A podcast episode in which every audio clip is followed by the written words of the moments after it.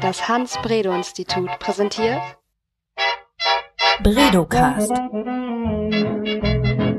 Wir erforschen was mit Medien. Hallo, herzlich willkommen zum Bredocast. Heute möchte ich darüber sprechen, wie Google, Facebook, YouTube und Co. die Meinungsbildung beeinflussen.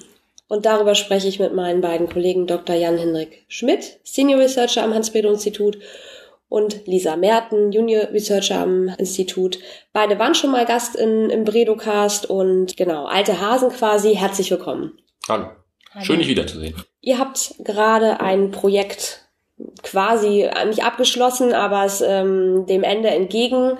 Äh, Almi kurz, gleich erklärt ihr auch äh, mir und den Hörern, was das bedeutet. Aber ihr habt untersucht, wie Google, Facebook und so weiter die Meinungsbildung beeinflussen. Gestern habt ihr eure Ergebnisse in einem Pressetermin ja, präsentiert. Darüber sprechen wir jetzt erstmal als erstes und danach äh, bin ich ganz gespannt darauf, wie mächtig denn diese Intermediäre, wie ihr sie nennt, eigentlich sind. Ja, aber erstmal kurz ganz nochmal vorne, vorne angefangen zum Projekt. AIMI, was heißt das und wie ist das hier angesiedelt am Institut?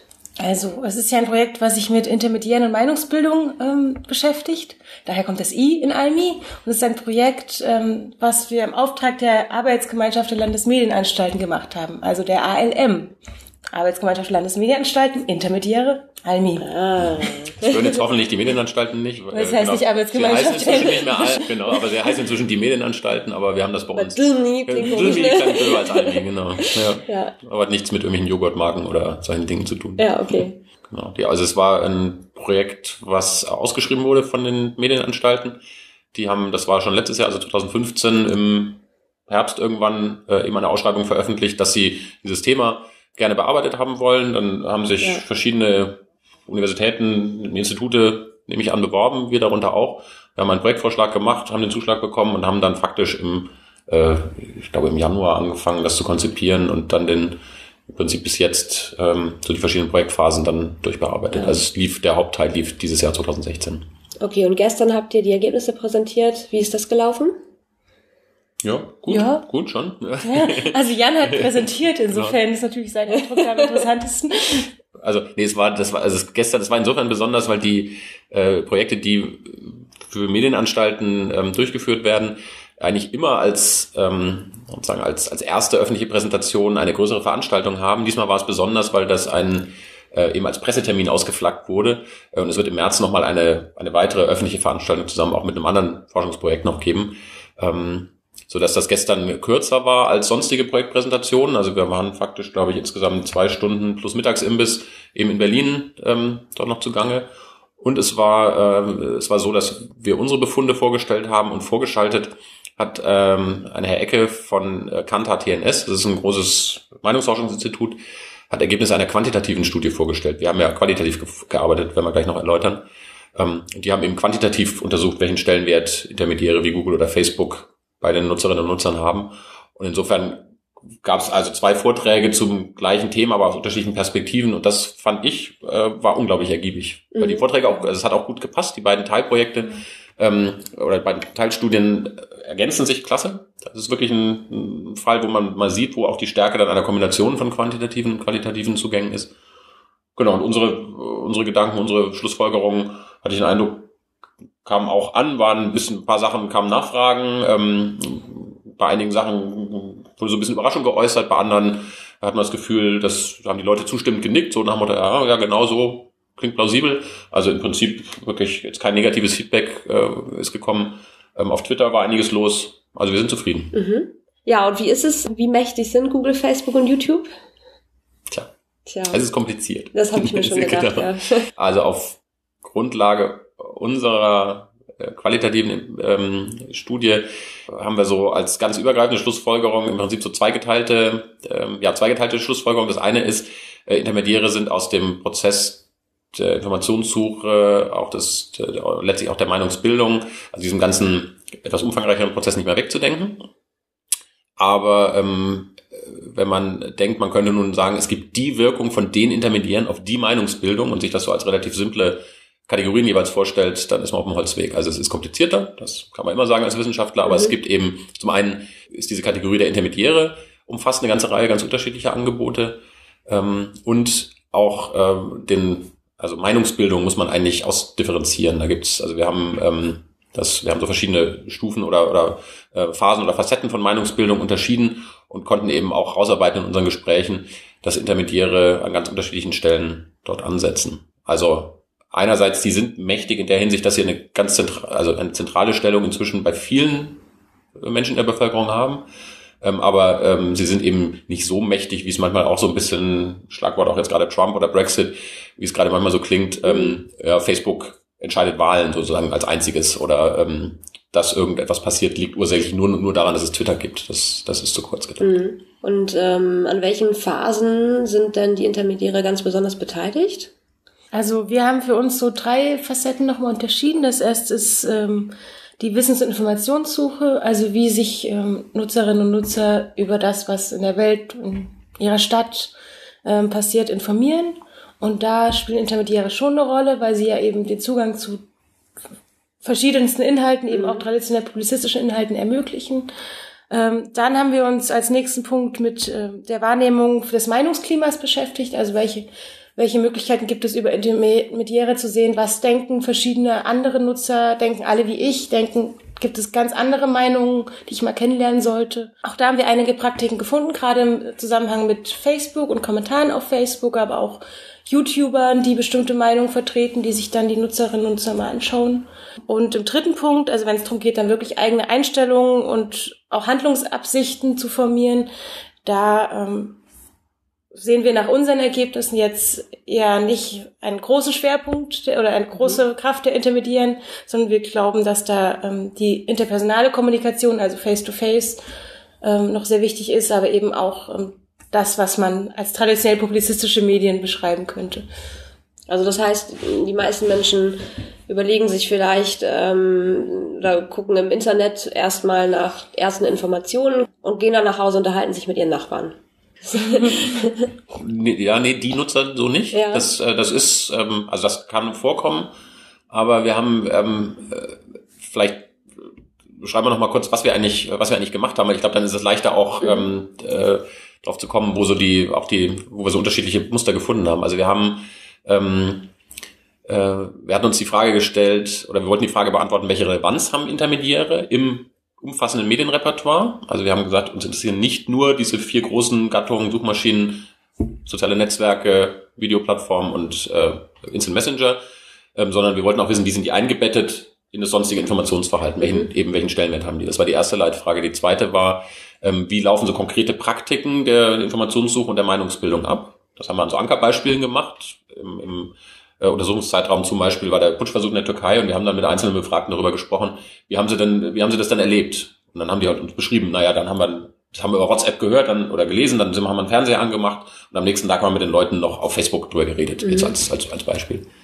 Und die dritte Frage, ähm, das äh, lag noch mal ein bisschen quer dazu, war, äh, wir wollten rausfinden, welche, welches Wissen und äh, auch welche, welcher Grad an reflektiertem Umgang die Nutzer zeigen. Also was wissen die darüber, wie die Intermediäre funktionieren? Haben die eine Vorstellung von Algorithmen und algorithmischer Selektion? Wissen die was über die Geschäftsmodelle, über Datensammlungen und so weiter? Und äh, das sind jetzt alles, wenn man sich diese Leitfragen anhört, äh, liegt eigentlich schon nahe, dass man das qualitativ ähm, machen kann und auch machen sollte, weil das ähm, komplexere Zusammenhänge sind, gerade wenn man das versucht, so ganzheitliche Repertoires abzubilden. Und wir haben das eben so designt in der Studie, dass wir uns äh, insgesamt sechs Realgruppen ähm, ausgesucht haben. Das heißt, wir haben ähm, in verschiedenen Altersgruppen und äh, ein bisschen so mit dem Blick auf politische Engagierte versus politisch nicht engagierte Gruppen, ähm, haben wir uns eben ja, eben existierende Gruppen gesucht. Wir haben eine äh, Gruppe von jungen Erwachsenen, die sich in einer Jugendauszubildendenvertretung engagieren zum Beispiel. Wir hatten, wir haben ähm, eine äh, Gruppe von jungen Frauen, die sich in einer Umwelt-NGO engagieren.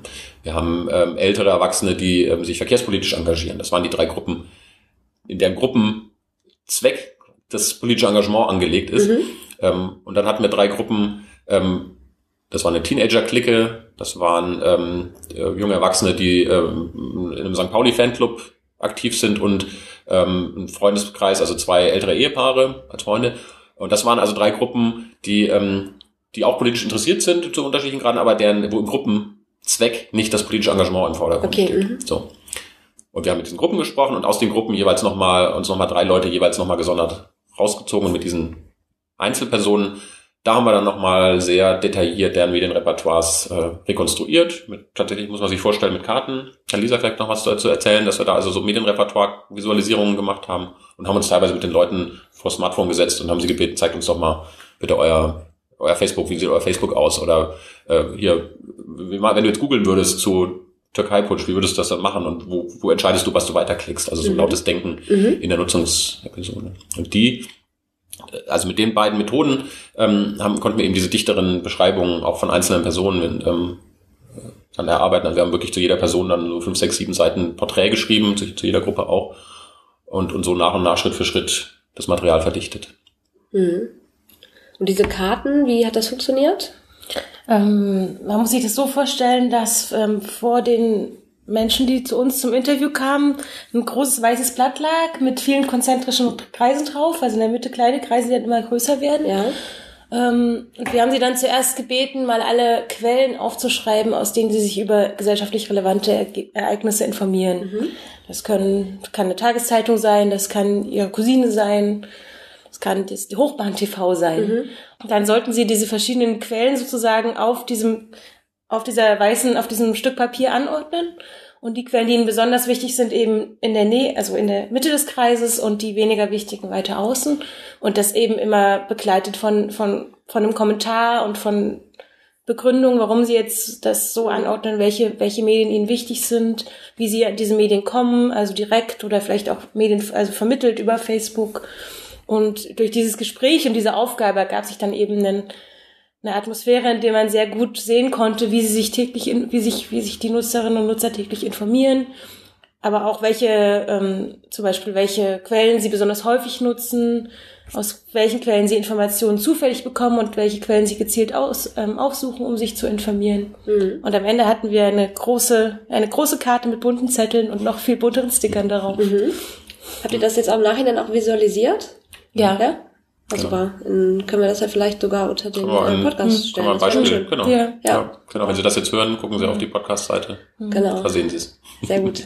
ähm, ja, und ähm, es ist dann so, dass jetzt sind wir ja wieder ein bisschen im allgemeinen Medienrepertoire gelandet, aber bei Google, Facebook, YouTube mhm. und WhatsApp, wo landen die in der Regel? Sind die sehr, sehr im Zentrum der ähm, äh, dieses Medienrepertoires oder wie ist das gewesen in der Regel? Ganz unterschiedlich. Ah ja. Ganz unterschiedlich. Also es ist ähm,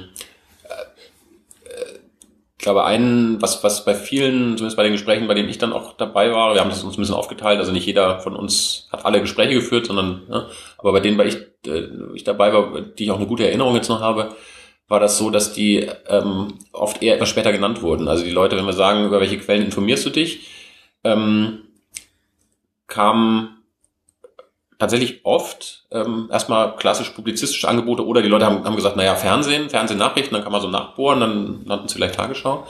Ähm, dann haben sie vielleicht mal Internet gesagt, dann kann man auch nachbohren, dann kam raus, naja, möglicherweise der eine hat dann an Google gedacht, bei anderen war es dann vielleicht tatsächlich äh, Facebook. WhatsApp hatten interessanterweise, äh, kam oft auch erst nach, nach Nachfragen, weil Leute das nicht mit Informations, also mit dem, mit, mit gesellschaftlich relevanten Ereignissen verbinden, obwohl wir rausarbeiten konnten, dass es ganz oft trotzdem damit äh, Berührungspunkte gibt, mhm. weil man dann trotzdem sich mhm. vielleicht auch über WhatsApp zu solchen Ereignissen unterhält.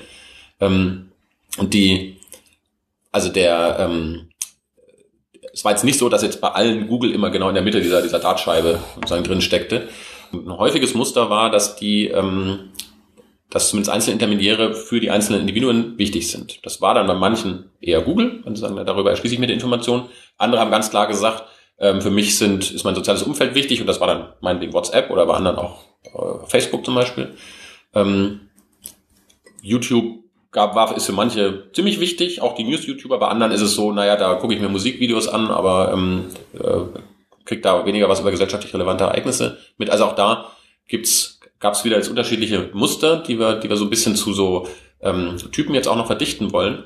Aber ähm, insgesamt war es eben so, dass also kein, kein Repertoire ohne Intermediäre auskam. Also, so rum kann man es mhm. vielleicht besser formulieren. Ne? Also insofern, deswegen eben auch unsere Schlussfolgerung, die ist nicht mehr wegzudenken. Ja, und grundsätzlich war es oft so, dass sozusagen die Intermediäre zwar später genannt wurden, vielleicht ein weit, bisschen weiter außen in diesen Kreisen auf der Dartscheibe lagen, aber wenn es dann um die Fragen der Häufigkeit der Nutzung ging, sie ähm, oft auch wichtiger, also häufiger genutzt wurden, auch wenn sie nicht so wichtig scheinen, wenn es darum geht, sich über gesellschaftlich relevante Ereignisse zu informieren. Ja. Und ähm, steckte in dieser Fragestellung auch drin, wie viel Bedeutung Sie den Aussagen zu äh, ja, beimessen? Oder also wir haben uns auch viel mit, äh, wir haben die Befragten selber gefragt, was sie denn jetzt unter wichtig verstehen, was mhm. sie was sie sich gedacht haben, als wir sagten, wichtig. Mhm. Und das waren oft äh, irgendwie Themen, wenn es dann um Vertrauen und Glaubwürdigkeit ging. Also dass das, ähm, dass das wichtige Quellen sind für sie, weil sie, weil sie dem, äh, weil sie die Informationen da wertschätzen, weil sie denen vertrauen können. Mhm. Und äh, das war dann natürlich auch oft Thema in den Gesprächen. Ja. Wie ist das Bild da so? Welche Medien vertrauen die äh, eure Probanden meisten? Mhm. Es war eine, also relativ häufig, ähm, oder wir hatten es mit Leuten zu tun, die ähm, eine grundkritische Haltung haben, die, die, die aber unterschiedlich zugeschnitten ist. Also es gibt die, das eine ist, dass die, die Haltung gegenüber Intermediären ähm, bei ganz vielen grundsätzlich erstmal skeptisch, kritisch, vorsichtig ist. Also das, da, da schlägt sich durch, dass seit zehn Jahren mindestens diskutiert wird, ähm, sozusagen nicht blind in Google-Treffern vertrauen. Äh, Facebook sammelt ganz viele Daten von euch, ähm, etc. Ja, YouTube ähm, macht algorithmische Filterung. Also diese ganze Debatte, die wir jetzt wirklich seit Jahren führen, dass die Intermediäre ja etwas tun und eine andere Art ähm, äh, uns eine andere Art ähm, zur Verfügung stellen, an Informationen zu kommen, das ist bei den Leuten irgendwie angekommen und führt dazu, dass die Leute, dass also keiner jetzt sagt, äh, ich vertraue dem allen blind, jetzt mal mhm. so zu verkürzt zu sagen. Also beruhigend, schön. Beruhigend, genau. Ist dann, also wenn, also äh, sozusagen über dieses Grund, ich nenne es jetzt mal Grundskepsis oder Grund, ähm, also Misstrauen wäre schon zu hart, aber diese Grundvorsicht ähm, hinaus ähm, variiert dann unglaublich stark, wie, wie detailliertes Wissen über die Funktionsweise ist und wie detailliert auch der dann nachher der sagen die eigenen Coping-Strategien sind, weil es sind ja verschiedene Sachen denkbar. Wenn ich, wenn ich skeptisch gegenüber Facebook bin, ganz häufig kann man bei denen, die skeptisch sind, dann die, die nutzen es dann nicht. Mhm. Was sind Copings? Coping, also ähm, äh, wie, ähm, Strategien des, des Umgangs mit Problemen. Okay. So. Mhm. Also mir stellt sich ein Problem, ich muss damit, ich muss das irgendwie bewältigen. In dem Fall das Problem ist, ähm, da gibt's Angebote, denen ich nicht blind vertrauen kann, mhm. aus verschiedenen Gründen. Also brauche ich irgendwie, muss ich irgendwie für mich selber entscheiden, wie ich damit umgehe im Leben. Eine Strategie ist, ich nutze es nicht. Ähm, eine andere Strategie, oder das ist dann eigentlich eher keine Strategie, ist eher so, äh, ich weiß das zwar, aber das blende ich aus. Ich nutze es trotzdem, obwohl ich eigentlich, wenn ich mal drüber nachdenke, mir denke, so toll ist das ja eigentlich nicht. Das hatten wir bei Facebook oft auch, dass Leute sagen, eigentlich Facebook irgendwie würde ich nicht, aber irgendwie ist es so, es ist eigentlich dann doch irgendwie unverzichtbar. Ja, das, äh, das wäre sowas. Eine ganz andere Strategie, nämlich ähm, sehr, sagen wir mal, sehr, ähm, äh, mal sagen, ausgefeilte technische Lösungen zum Beispiel zu haben, einen, einen Tor-Browser, also anonymisiertes, äh, verschlüsseltes Surfen zu nutzen, um Datenspuren zu verwischen. Das hatten wir auch bei einem, glaube ich, ne, Lisa? Drei. Ah, oder bei dreien sogar, okay. aber, ähm, aber eben, das ist nicht, das ist nicht gängige Praxis. Mhm. So, ne? ähm, aber es ist natürlich auch eine mögliche Strategie, wenn man da wirklich sagt, ich will auch nicht, dass die NSA mitliest, mhm. na, dann muss ich halt inzwischen leider wirklich sehr avancierte technische Vorkehrungen treffen. Ähm, genau. Aber eigentlich ist es doch ein ganz schönes Bild. Also wenn mhm. man ähm, jetzt sozusagen, wenn ich versuche das mal so mhm. zusammenzufassen, ähm, sagen kann, dass sich die Leute ihre Meinung sehr unterschiedlich zusammenstellen. Es wäre ja mhm. schlimm, wenn alle mhm. der Tagesschau glauben würden. Mhm. Also auch wenn das natürlich richtig ist, bestimmt, was sie erzählen, aber ähm, eigentlich ist es ja gut, wenn die einzelnen Menschen auch ihre Meinung verschieden herleiten und dann irgendwie dann ins Gespräch gehen. Aber was also ich weiß ja von euch, dass ihr ähm, in eurer Forschung nicht den US-Wahlkampf analysiert mhm. habt und auch nicht die Bundestagswahl nächstes Jahr in den Fokus genommen habt, aber in Hinblick auf solche großen, wirklich wichtigen Ereignisse, welche Rolle spielen denn da die Intermediäre? Ich darf einmal. Das ist das, das, ist das Phrasengeräusch hier bei mir im Büro. Filterblase. Stichwort Filter. Also wir hatten äh, das Ganze, das ist richtig, wenn du Trump sagst, ähm, mhm. ähm, also wir, das Projekt war eine, ähm, also knüpft natürlich an Debatten an und kommt jetzt in der Zeit, also wo es ganz viele Thesen gibt, ähm, die, die Intermediäre würden Meinung machen, sie würden Wahlen entscheiden, sie würden zu Filterblasen und Echokammern führen, also sprich zu, zu Situationen, wo Menschen nur noch ganz eingeschränkte Informations, äh, Informationen wahrnehmen, nur noch in äh, sich in Umgebungen aufhalten, wo ihr eigenes Weltbild bestätigt wird und keine, keine Gegenmeinung mehr irgendwie äh, überhaupt an einen rankommen. Ähm, äh, das würden wir, also auch in dieser, sozusagen in dieser, also die, die, die, in dieser Extremheit, diese These, ähm, würden wir auch bestreiten nach mhm. unserer nach unseren Befunden. Das ist, ähm, nicht, weil es kein, nicht, nicht, weil es keine Filterblasen gibt oder gäbe. Das ist, ähm, die gibt es sicher und es gibt auch Echokammern im Netz. Also ne, man muss noch auf eine Pegida-Seite auf Facebook gehen. Das ist, da findet natürlich kein jetzt kein, kein verständigungsorientierter Diskurs aller Habermas statt, sondern da wird äh, sozusagen da bestätigen sich Menschen gegenseitig in ihrer extremen Haltung und schaukeln sich hoch. Deswegen Echokammer, weil Echokammer, sie immer genau. okay, Mhm, mhm, genau. Aber ähm, die, die, also die, die Personen, die wir befragt haben, die Gruppen, die wir befragt haben, ähm, zeigen, dass es eben auch ganz, ganz viele Menschen gibt, die ähm, für die Intermediäre eben auch dann auch nur ein Teil, ein wichtiger, aber auch nur ein Teil ihres Informationsverhaltens sind ähm, und die teilweise bewusst das reflektieren und sagen, nee, ich gleiche das aus, dass ich auf Facebook vielleicht nur einen bestimmten Teil bekomme und ich lese dann aber auch noch das und das und ich gucke auch noch die Tagesschau und vielleicht auch noch andere Sachen, also die dann selber mehr oder weniger stark äh, dafür sorgen, dass sie ein, ein vielfältiges Informationsrepertoire haben. Mhm. Ähm, genau, jetzt habe ich den Faden verloren. Also das, die, Mhm. die, das finden wir. Ähm, wir hatten keine, gut, wir haben auch nicht gezielt jetzt danach gesucht, also wir haben keine, keine Gruppe aus dem AfD-Umfeld jetzt zum Beispiel. Ja, das wäre sehr äh, interessant. Wäre total interessant. Ja. Die aber vermutlich, äh, ähm, also die inzwischen, glaube ich, ganz oft auch für wissenschaftliche Forschung nicht mehr zugänglich sind, weil das für Mhm. die oft, also wenn man wirklich an diese Lügenpressefraktion denkt, da ist das, also ist die Wissenschaft für viele ja irgendwie auch Teil des, des Systems, Mhm. das uns manipulieren will. Die, Mhm. die machen dann auch an solchen Befragungen nicht, ja, nicht mit. Ich glaube, was, was noch ein interessanter Punkt ist, weil Jan vorhin auch äh, von Coping-Strategien gesprochen hat, ist, ähm, dass wir aus den Interviews ähm, mitbekommen haben, dass die Menschen, die diese Intermediäre nicht nutzen, also Menschen, die zum Beispiel Facebook nicht nutzen, haben viel mehr Angst vor einer Filterblase und vor einer Verengung ihrer Meinung durch Facebook oder vor einer Verengung von Meinungen von anderen Menschen. Das heißt, es sind, sind äh, die Nichtnutzer, die sich das, die sich das schlimm vorstellen mit der Filterblase, während die Nutzer selber ähm, immer gesagt haben, ja, ich informiere mich ja noch zusätzlich. Mhm. Die machen das übrigens auch, die, also die Nutzer informieren sich auch deswegen zusätzlich, weil sie ähm, gerade Facebook gegenüber, also die, die, die, die, die, ähm, die Wertungen von Facebook waren größtenteils negativ. Also die Leute sagen, ich bin noch auf Facebook, aber im Grunde, da ist so viel Quatsch, da wird mir so viel irrelevanter Müll in meine Timeline gespült. Ähm, äh, das, das, äh, ein, ein Befragter sprach davon, also für ihn ist Facebook Kriegsgebiet, weil der halt wahrnimmt, egal in welchem Zusammenhang, wenn irgendwie auch nur ansatzweise was zum Thema Islam oder Flüchtlinge kommt, dass sofort die Leute aufeinander eindreschen. Ähm, und das ist für die, ähm, also äh, Facebook ist dann für die Nutzer nach wie vor ein Werkzeug, um soziale Beziehungen zu pflegen. Aber ähm, es gab auch da Ausnahmen, aber für, die, für viele ähm, ist Facebook eben auch nicht oder nicht mehr der Ort, wo man das Gefühl hat, da kann man sich jetzt auch noch irgendwie einigermaßen verlässlich und konstruktiv über, äh, über gesellschaftliche Ereignisse austauschen. Mhm. Es wird dann, ähm, Facebook wird dann wieder relevant, wenn es Ereignisse sind, die auch im eigenen, äh, eigenen sozialen Netzwerk aktiv sind. Also Stichwort ähm, Amoklauf in München, war auch in unserer Feldzeit, wo Leute gesagt haben, naja, wenn das, ähm, also wenn sowas passiert, dann gucke ich natürlich auf Facebook und über WhatsApp geht's den Leuten, die ich kenne, die da unten sind, meine Freunde und Verwandte, geht's denen gut.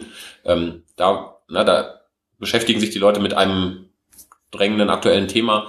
Ähm, aber sie wollen jetzt nicht sagen, ich will jetzt irgendwie ähm, wissen, was weiß man schon über die Täter, sondern sie wollen wissen, geht's meiner Cousine gut, die in München lebt. Mhm. So, da wird Facebook dann wichtig. Okay.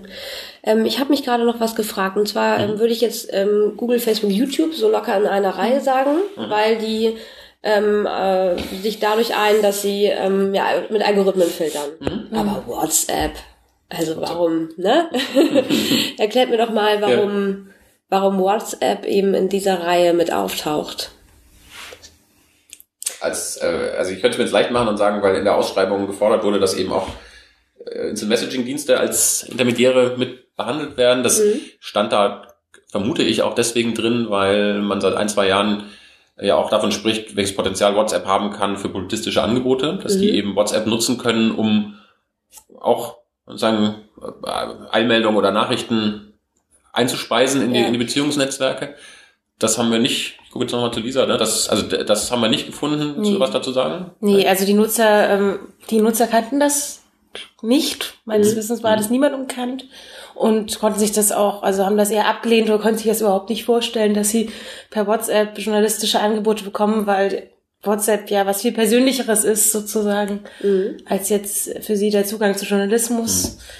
Ähm, einerseits ist es natürlich möglich, dass sich das in den nächsten Jahren ändert, ähm, weil eben schon allein die WhatsApp-Nutzung einfach Mhm. sehr verbreitet war und Dann, ja, und man muss natürlich auch nachgucken. Also sag ich mhm. mal, wenn man den Verdacht hat, dass WhatsApp auch so eine Funktion übernehmen kann, ist es klar, natürlich auch eure ja. Aufgabe als Forscher nachzugucken, ist es denn wirklich so? Und ihr könnt mhm. jetzt sagen, nee, WhatsApp ist zur Informations- und Meinungsbildung eigentlich wird es nicht benutzt. Nee, das stimmt, nee, das, ist, ja, das ist nämlich ja. der zweite Grund, warum es dann nachher okay. auch gut war, ja. zu haben, weil ähm, eben was wir vorhin meinten, äh, Meinungsbildung eben natürlich mehr ist als nur welche an welche Informationen komme ich. Mhm. Ähm, es geht eben auch, Lisa hat das gesagt, Beobachtung meiner Umwelt, welche Themen sind aktuell, wie ist das Meinungsklima, also diese, Folge, da ist, ähm, da fängt WhatsApp schon an, interessant zu werden, weil WhatsApp ja nicht die reine One-to-One-Kommunikation nur unterstützt, sondern das eben auch für Gruppenkommunikation interessant sein kann. Und selbst, selbst bei One-to-One-Kommunikation kann ich eben möglicherweise über WhatsApp noch irgendwie schickt mir halt jemand was und sagt, krass, was da passiert. Und schon merke ich, aha, da ist anscheinend ein Thema, was auch meine Freunde mhm. beschäftigt.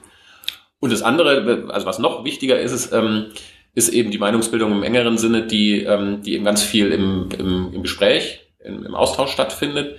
Ähm, und da ist, wenn, wenn Intermediäre an dieser Stelle von Meinungsbildung relevant sind, dann ist es am ehesten noch WhatsApp. Hm. Das ist auch, es ist auch nicht so, dass man sich vorstellen muss, alle Leute reden ständig auf WhatsApp mit ihren Freunden über Politik. Das wäre auch falsch. Ähm, aber wenn sie mit, sozusagen übers Internet mit Leuten sich über Politik austauschen. Dann ist es bei manchen noch das persönliche Facebook-Profil, aber bei mehreren, mehreren dann noch eher, dann eher über WhatsApp, dass man sich dann mhm. zum Beispiel über WhatsApp auch ähm, gegen, also das hat war eine eine Gruppe, nämlich so diese Jungs-Clique, diese, diese äh, Teenager, die unter anderem WhatsApp genutzt haben, um sich über den Türkei-Putsch mhm. auf dem Laufenden zu halten. Ähm, weil drei von den Jungs, von den vier Jungs äh, abends halt vorm Fernseher saßen jeweils und einer aber irgendwie unterwegs war und der hat dann immer gesagt, hey, äh, was passiert denn da gerade? Und dann haben sie den halt in ihrem Gruppenchat auch über, also auf dem Laufenden gehalten und haben sich da dann auch insgesamt ein Bild, also mhm. ein Bild gebildet, ein Bild geschaffen, was da gerade passiert, in, in, in, als Gruppe. Interessant, ja. Mhm. Also ähm, ein anderer Aspekt dieser Instant Messaging Dienste ist, das ist ja auch nicht nur WhatsApp, sondern wir haben zum Beispiel auch nach dem Facebook Messenger gefragt oder eben auch Threema oder Signal. Und dieser Fußball-Fanclub, den wir interviewt haben, die hatten zum Beispiel eine eigene Facebook Messenger Konversation, die sie, die ihre Hauptkommunikationsmittel ähm, ist, war. Mhm. Ähm, und die haben sich da gegenseitig Links zu politischen Themen geschickt. Die haben darüber abgestimmt, ob sie jetzt aufgrund von äh, sexistischen, rassistischen Vorfällen in einen anderen Block im Stadion ziehen. Ähm, die haben diskutiert, wie man mit, äh, wie man Gewalt im Fußball umgeht. Und also bis zu einem gewissen Punkt eben immer in diesem Messenger. Mhm.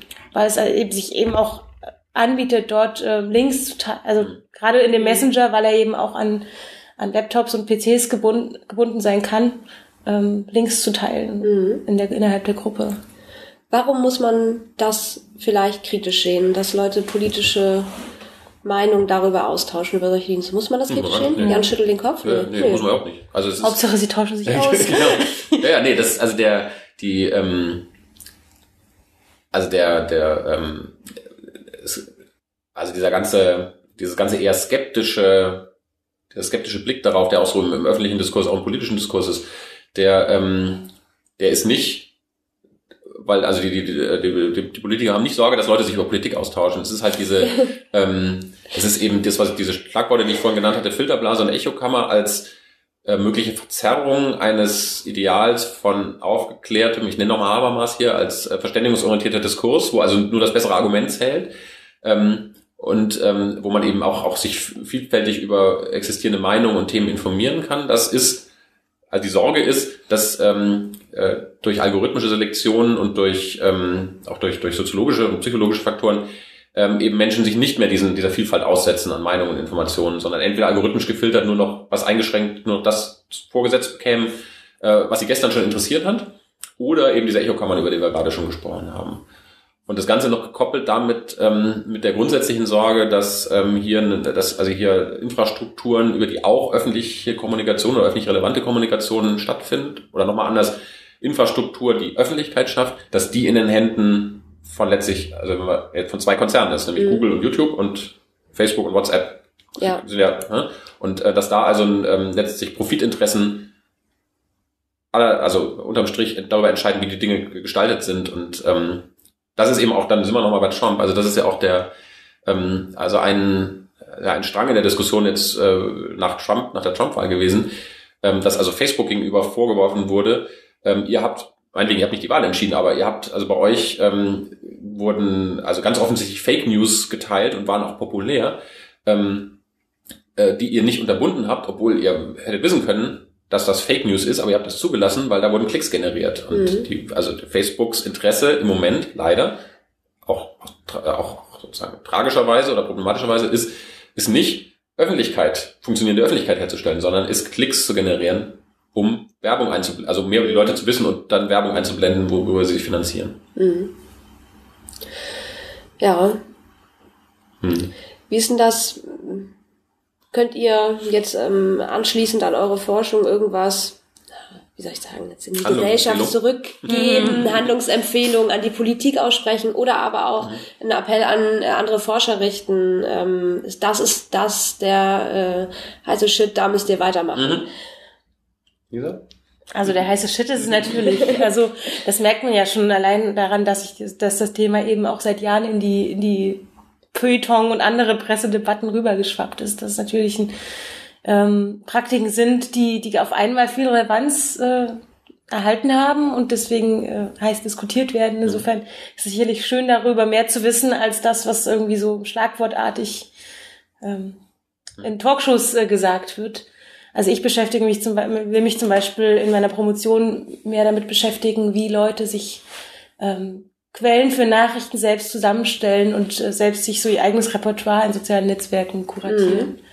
Ähm, aber es wird sicherlich jetzt sicher am Institut auch noch weitere mhm. Forschungen zu dem Thema geben, gerade auch im Hinblick auf die Bundestagswahl dann nächstes mhm. Jahr. Ja. Und die Politiker, was sollen die machen?